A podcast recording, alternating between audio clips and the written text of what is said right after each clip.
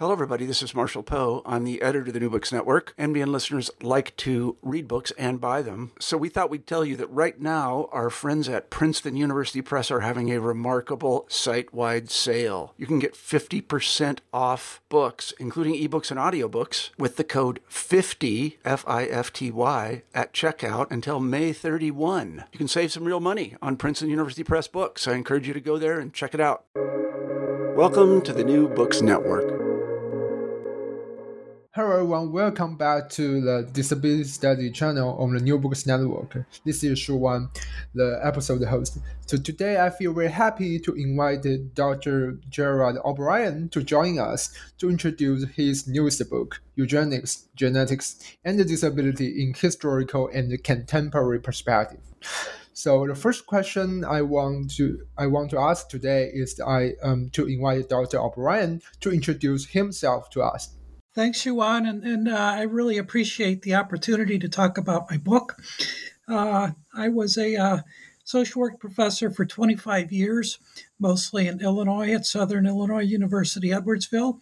Uh, prior to that, most of my social work experience was disability related.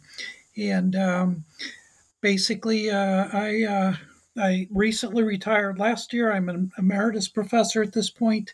Uh, and um, during the course of my uh, employment, uh, I wrote uh, about two dozen um, peer reviewed uh, articles as well as five books. and the one we'll be talking about is my most recent one. Okay, thanks so much. So the next question I want to ask is that what's the reason you take interest in the promising field of disability studies? Well, again, I worked in disability for most of my um, social work career. I was particularly involved with uh, individuals with intellectual or developmental disabilities, uh, primarily as a uh, director of a uh, day training program. And during the course of that time, I became very interested in historical issues and um, ethical issues other concerns related to um, persons with disabilities and how the the um, general uh, population uh, views and responds to um, those individuals. Okay, thank you so much for your answer. So now let's turn to your book. So the first question about book I want to ask is that I want to invite you to briefly talk about the history of the eugenics movement. Right. And in my book, um, the recent one, uh, the historical section is fairly brief, in part because uh, there have been a lot of books written on eugenics, obviously. So I just wanted to give people a, a general introduction to the topic. Um, some of the things that uh, I focus on are the long history of eugenics, even before the term was created. Uh, you know, uh, some form of uh, population control based on uh, the presumptive uh, uh abilities, characteristics of uh, individuals has been in place, you know, going back to Plato. Um, one of the things that I focus on that um, I think people oftentimes don't understand related to eugenics is that uh, it was not some odd movement at the time eugenics was uh, roundly supported um, by a broad range of individuals, including many people who were quite famous uh, and uh, quite well respected. Uh, and so I think if um, you know, there's anything that uh, I would want to kind of get through to folks, it's, it's that that eugenics was not unusual in any way during its heyday, um, and as many people know, uh, the German Nazi eugenic program, um, to a certain extent, uh, uh, was informed by the program in the United States, uh, which to a large extent came earlier. There were many individuals in the U.S., leaders of the movement, who uh, still embraced eugenics, uh, even after the Nazis kind of took it on until really uh, later in the war, when the euthanasia T4 program started in 1939. uh, American eugenicists started to turn away from it. But even after eugenics kind of lost uh, most of its support, it was retained. Uh, in many states, especially southern states, it uh, bled into the welfare programs. Um, and my book, to a large extent, is targeted uh, for social workers. Uh, and that's one of the important aspects of uh, eugenics uh, for us to be aware of because um, uh, it was used in a, a very race based way and uh, gender specific way, targeted at females, poor females, and specifically African American females in relation to welfare provisions okay women not being given extra money if they uh, had uh, other children and those types of things so uh, it, it, continued on uh, under a kind of a covert format Thanks so much for your answer. For the next question, I'm wondering how the eugenics movement impacted person with disabilities. Well, uh, most people understand um, that at least folks who who um, have read about eugenics know that uh, individuals who are feeble-minded, uh, especially morons, uh, that was the uh, technical term at the time. The term moron was created in 1910, I believe, by Henry Goddard, and was designed as kind of a catch-all category for a broad range of individuals who were um, uh, quote unquote undesirable. So these were not necessarily individuals who were um, intellectually disabled. Uh, IQ tests at the time obviously were very not very good. Uh, and they could be utilized uh, to, um, uh, you know, bring in a broad range of uh, presumptive unfit individuals, uh, immigrants uh, from unfavored countries, and again, poor people. Um, what one of the things I focus on in the book uh, is the um, secondary populations that were targeted, especially the secondary disabled populations, uh, people with mental illness, for example, uh, were targets, but not to the degree that individuals with intellectual disabilities were, in part because um, the, the presumption was that a lot of those individuals were past their childbearing age uh, when they um, uh, became uh, diagnosed. Uh, also, because uh, institutions for people with mental illness were already uh, had already been developed, um, and so there was less need um, with that group. Uh, persons with epilepsy, seizure disorders, there was a, a large degree of overlap between uh, those individuals and people with intellectual disabilities. Um, so I look at some of the other groups also um, that were kind of targeted, uh, as most people know. And I, I didn't talk about uh, in terms of what eugenics is. Again, I kind of assume that many people know, but again, um, you know, finding ways to either uh, support uh, the procreation of groups that we believe are fit or um, to keep people who we believe are unfit from breeding. Um, and uh, the primary targets were individuals with disabilities, but as I said um, a few minutes ago, this graded over into um, targeting uh, individuals who were poor, immigrants, other groups. Uh, and again, as most people know, that the primary methods of uh, uh eugenics were sterilization, forced sterilization, uh, institutionalization, uh, and restrictive marriage policies in many states. Thank you so much for your answer. I totally agree with you. I, I won't say as a disability historian, when we talk about the influence of eugenics on American people with disability, in my personal view, the first thing come to my mind is the in, I mean, infamous and notorious statements three generations of imbecile are enough in the legal case of Buck versus Bell. Yeah, but as you say, actually, beyond those people with intellectual disability, all I mean, people with all kind of disability were affected by eugenics movement. Yeah. So for, and, and, oh, I'm sorry, but I, I know that I, have seen some of your other podcasts, and I I realize that you've had some of um, uh, some eugenics authors on there, and yeah, the three generations of imbeciles uh, statement uh, kind of sticks out. yeah. Thank you so much for your answer.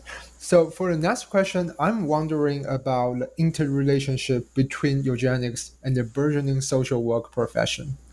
Right. One of the reasons that I wrote the book is because many people uh, in the disability studies community um, have had um, problematic uh, experiences with uh, the social work community, the rehab community, um, medical communities, and uh, in part because uh, social workers oftentimes view disability from a uh, medical uh, model perspective as opposed to a minority model perspective. Um, and so I wanted to kind of um, highlight that, that um, oftentimes the way that we view individuals with disabilities is not necessarily um, uh, an appropriate way. And um, one of the things that I try to get at is the um, the dual messages that we send to people with disabilities, and not only in social work, but in our culture. Okay, two messages that are uh, uh, don't go well together. Uh, the, the first message is uh, you are supported. Uh, you are we're going to do what we can to help you provide accommodations, um, and uh, ensure that you're not discriminated against. Uh, the uh, second message is uh, it would be um, probably a good thing if more people like you were not born. okay. And so things like, uh, you know, uh, prenatal testing and uh, that type of thing, you know, uh, perfectly fine. And these are messages that don't sit well with uh, pe- many people with disabilities. They see them as uh, very uh, problematic. Uh, so uh, that that's one of the things that I wanted to kind of bring home to um, the social work community, especially that we need to kind of understand, um, you know, the fact that the the kind of broad messages that we send to people with disabilities um, uh, are, are, important, and oftentimes we're um, we need to kind of uh, recalibrate, you know, where we are. Yeah, thanks so much for your answer again. So for the next question, I want to invite you to talk about the relationship of Lake Leof between historical eugenics and the contemporary bioethical issues, as well as the role of the social worker community within the context of these issues. Right. Yeah, and this is something that's become particularly important recently because um, we've always had, uh, at least for, for quite a few decades, uh, uh, we've been able to do prenatal testing um, and uh, selective abortion and um, other such things. Uh, uh, embryos, um, you know, the pre-implantation screening of embryos, and those types of things. So, negative eugenics uh, if you will, uh, connected with these bioethical issues has been uh, in place for quite a while. Okay. Uh, there have been concerns how far we'll go with that, uh, which conditions are problematic enough uh, for us to target.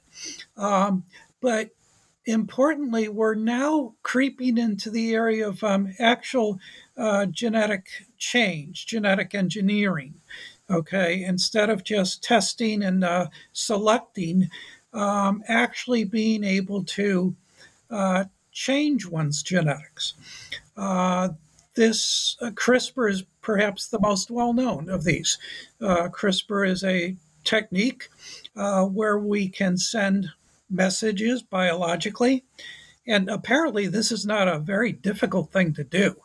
Um, you don't need to have a, a, a high tech lab to do it, but you can send uh, messages uh, genetically through our uh, DNA uh, into the body and perhaps uh, cut out certain um, uh, parts of one's genetic code and perhaps even replace that. So, a lot of the things that have been in the science fiction realm for many decades uh, now are perhaps things that we're looking at. Okay, so people are familiar with Gattaca, okay, and and uh, other such things. Gattaca, the movie about uh, uh, genetic engineering, and so there are a lot of interesting, important questions that we're going to have arrive um, over the next few decades, and those questions will not only implicate social workers because social workers are involved in uh, many medical rehab settings, uh, but also uh, they will um, very directly uh, implicate people with disabilities. Okay. Uh, people who have disabilities now, people who uh, might be diagnosed with having disabilities. Um, one of the areas that CRISPR is being used with right now is um, uh, oh man, no, I've forgotten it. But there have been tests going on, and uh, these have been uh, somewhat successful. There are many uh, uh situations, um, you know, diseases, disabilities, which uh, no one should have, and that uh, if we can get rid of them, we certainly should. Um, but again, that leads to the question of how far do we go? And in disability studies, as one might guess, uh, one of the main diagnoses that uh, comes into play with all of this is Down syndrome. Okay. Uh, we see Down syndrome as a condition, as a uh, diagnosis that no one should have. Okay, and yet people with Down syndrome uh, don't necessarily see it that way. Uh, and, uh, you know, so um, there are a lot of ethical questions that are going to arise. Uh, one of the other important ethical questions will relate to how much uh, various te- technologies cost. Okay, are we going to see uh, an increased bifurcation of society because uh, wealthy people can uh, make their children um, more athletic or, or, more intelligent? Um, you know, again, all those things that have been in the science fiction realm. Uh, we're potentially going to be looking at uh, how to deal with those fairly soon. Thank you so much for your answer. So the next question about for the next question, I'm wondering about the current bioethical issues from perspective of a minority group model of disability. Um, can you run that by me again? My, how minority groups are affected by um, by these issues? Yeah, just I'm wondering about the, the current bioethical issues from the perspective of a minority group model of disability. Curative issues? Yeah, I think, uh, again, that kind of gets into those issues of uh, who's going to be um, uh, able to receive these services, to what extent uh, is um, uh, our healthcare system going to be um, involved in that? And uh, if we have, again, a, uh, bifurcation of society based on insurance coverage and those types of things, that would obviously uh, uh, secondarily um, have uh, uh, racial implications and minority implications. Um, one of the issues that uh, is potentially troubling in the future is if individuals have a diagnosis for a potential child and um, they choose to carry that child to term, there may be questions about why should um, uh, health insurance pay for that? Uh, why should uh, the public uh, support um, uh, that child, uh, the raising of that child? If the parents made that decision, shouldn't that be on them? And so there will be a lot of very problematic issues that are going to have to be discussed. And these are particularly, um, that they play out differently in our nation, in the United States, as opposed to nations with universal health coverage um, for a variety of issues that were pre- pretty, uh, uh, uh, are pretty obvious. Um, and, uh, you know, so again, uh, they they are going to. Um, this is an issue that social work uh, has focused on is allowing access um, to um, uh, testing and to treatment. to um, uh, you know individuals who might not afford that. Um, you know, so uh, all of those those uh, issues are going to be very very important in the future. Thank you so much for your answer again. So at the end, our um, my last question today is that I want to invite you to talk about implication of those various issues you discussed today, and, for the social network, social work profession. Right, right, and much of that I've I've talked about, but again, social work is going to uh, be uh, this. These issues are going to relate to the profession in a pretty broad variety of ways. Uh, one of the things that I, I do that uh, opens the book, and um, it's my first chapter, it gets back to that issue of those dual messages that we send.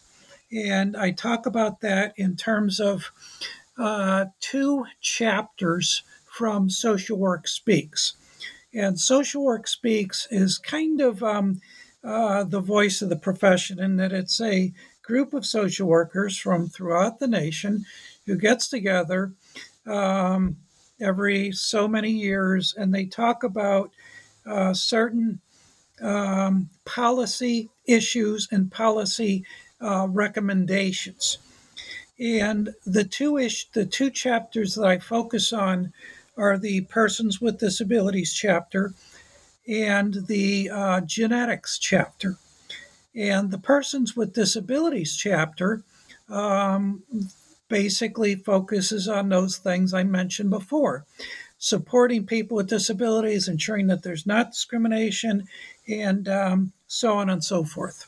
Whereas the genetics chapter focuses on uh, allowing uh, uh, freedom of choice and uh, to parents. And one of the things that I mentioned in the book is you can't get into these issues without obviously uh, getting into the broader pro life, pro choice movement.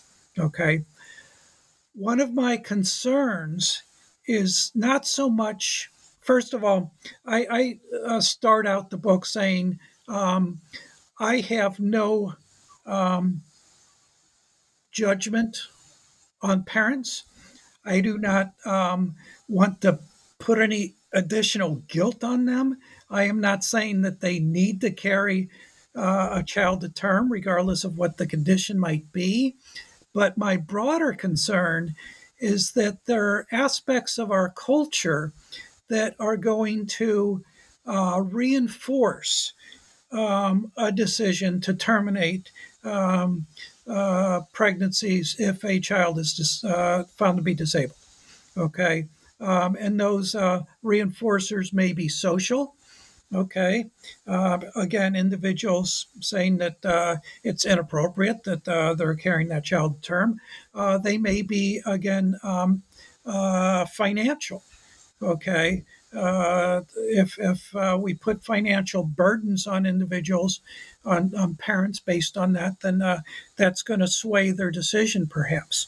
And so my concern is not so much uh, parents. They, they, they are in a very difficult situation, and I'm in no position to judge uh, where they go. My, my concern, much more so, uh, are the messages that society sends and um, the potential um, uh, disincentives are incentives that are built in, okay, in relation to those decisions. Um, and so, getting back to again those two chapters, the genetic chapter again focuses on uh, freedom, uh, uh, the, the right to uh, have uh, testing and make decisions, and um, allowing that uh, support for that, especially for people who are of limited means. But one of the problems that occurs with those two chapters is in the disability chapter, the term that is always used is disability. Okay. In the genetics chapter, the terms the term disability is hardly used at all. Okay. Uh, it's disease.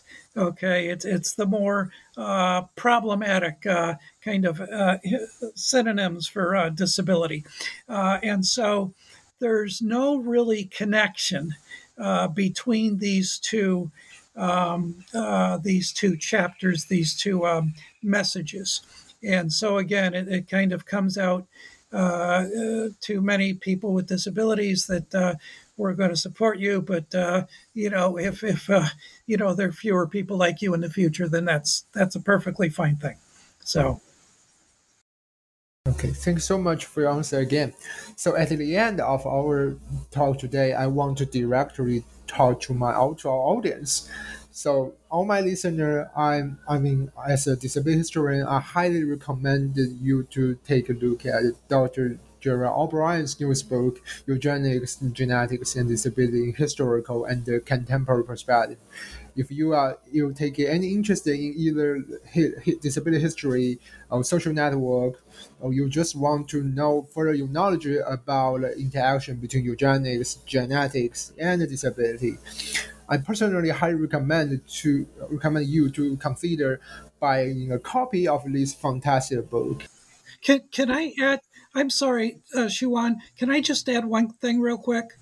Because I forgot to talk about this, but I think it's one of the things in the book that is um, novel that it really hasn't uh, been um, discussed uh, really at all in the literature.